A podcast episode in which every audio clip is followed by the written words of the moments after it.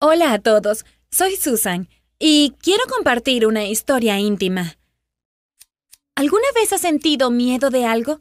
Estoy hablando de un miedo que se asemeja a un frío escalofriante que hace que tu sangre deje de correr por tus venas. Ni siquiera puedes moverte, estás congelado como una estatua. Para mí, ese es el miedo a las alturas. Noté que no me sentía bien al estar en un lugar más alto que una silla normal cuando era una niña.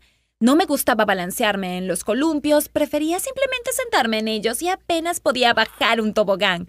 Pero la situación más aterradora me sucedió cuando tenía nueve años. Mi gato se escapó y se escondió en la casa del árbol de los vecinos. No había adultos en ese momento, así que decidí rescatar a mi gato yo misma, lo que significaba que tenía que meterme en esa casa del árbol. No mires hacia abajo. Fue el único pensamiento que tuve todo el tiempo. Una vez que finalmente alcancé mi meta y ya tenía a mi gato en mis manos, accidentalmente eché un vistazo al suelo. El miedo se apoderó de mi corazón. Lo único que podía hacer era tumbarme en el suelo de la casa del árbol y esperar hasta que alguien viniera a ayudarme. El señor Johnson, el vecino, me encontró una hora después. Salió a pasear a su perro, que al parecer olfateó a mi gato que todavía estaba a mi lado. Desde entonces, nunca he vuelto a ser tan valiente, ni he intentado rescatar nada. Siempre me había avergonzado admitir que era una cobarde, especialmente en la escuela. Temía que nadie fuera amigo mío o peor, que todos se burlaran de mí. De alguna manera logré pretender ser normal. Por ejemplo, cuando mis amigos me invitaban al parque de diversiones varias veces, inventaba historias diferentes, como no sentirme bien, o tener demasiada tarea por hacer, o visitar a mi abuela, etc. Y para no tener que trepar por la cuerda en las clases de educación física, solía poner un vendaje falso en mi brazo o pierna, diciendo que tenía un esquince. Pero un solo día cambió totalmente mi vida. Era mi cumpleaños. Me esperaba una completa sorpresa. A primera hora de la mañana, mis mejores amigos me enviaron un mensaje de texto en el que decían que iban a secuestrar a la cumpleañera durante todo el día. Realmente me vendaron los ojos cuando nos alejábamos de mi casa, así que no tenía idea de a dónde íbamos. Cuando finalmente me permitieron quitarme la venda, tuve un miedo casi paralizante. Habíamos llegado a ese parque de diversiones que tanto había intentado evitar. Mis amigos tomaron mi falta de palabras como yo estando feliz. Explicaron que era imperdonable que nunca hubiera estado en el parque de diversiones debido a mis dolencias eternas y que me lo compensarían. Ni siquiera podían imaginar cuán equivocados estaban. Intenté con todas mis fuerzas evitar los carruseles. Dije que, al principio, quería entrar en la habitación del miedo, una habitación con espejos torcidos y luego comer algo, etc. Pero al final todavía me arrastraron a ellos. Después de que sobreviví a los columpios, me obligaron a subir a la rueda de la fortuna. Intenté no mostrar que estaba muerta de miedo. Fingí divertirme tanto como pude hasta que nuestra cabina se detuvo repentinamente casi en la parte más alta del viaje. Incluso mis amigos ahora parecían estar asustados. El altavoz anunció que pronto arreglarían todo, pero yo estaba congelada de miedo. Sentí que mi visión se oscurecía y parecía que no había suficiente aire para respirar. Ya era hora de que lo admitiera todo.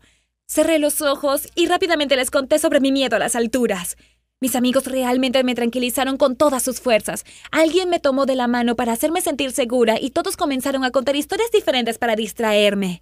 ¿Había algo sobre la mordedura de un perro o un perro caliente? En realidad no lo recuerdo.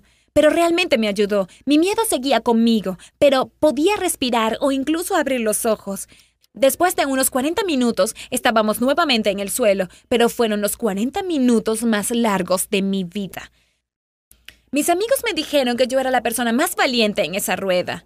Luego nos sentamos en un banco y conseguimos un helado. Ahora que todo había terminado, finalmente pudimos reírnos de la situación. ¿No crees que es gracioso que precisamente yo en mi cumpleaños me quedé atascada a 45 metros en el aire, en una rueda de la fortuna con un miedo mortal a las alturas? Es difícil imaginar más mala suerte para mí. Entonces mis amigos me dijeron que en realidad me habían comprado un regalo. No estaban muy emocionados por darme el paquete pequeño. Me apresuré a desenvolverlo, aunque desconfiaba bastante de lo que contenía y encontré un boleto de paracaidismo. Lamentaron no haber sabido lo inútil que sería. Estábamos riendo literalmente hasta que lloramos por la situación. Sin duda, ninguno de nosotros olvidará jamás este viaje al parque de atracciones. Desde entonces he estado fuertemente decidida a no ocultar mis miedos, sino a tratar de combatirlos. No creo que sea muy difícil, ya que tengo amigos geniales a mi alrededor. Comencé con pasos de bebé, columpios en un parque escolar, y sobre ese boleto se lo di a mi primo, a quien yo sabía que le encanta la adrenalina extra. Ahora, cuéntame sobre tus miedos. ¿Tienes miedo de algo así? Comparte tus historias en los comentarios y no olvides suscribirte al canal. Encontremos una manera de superar nuestras fobias juntos.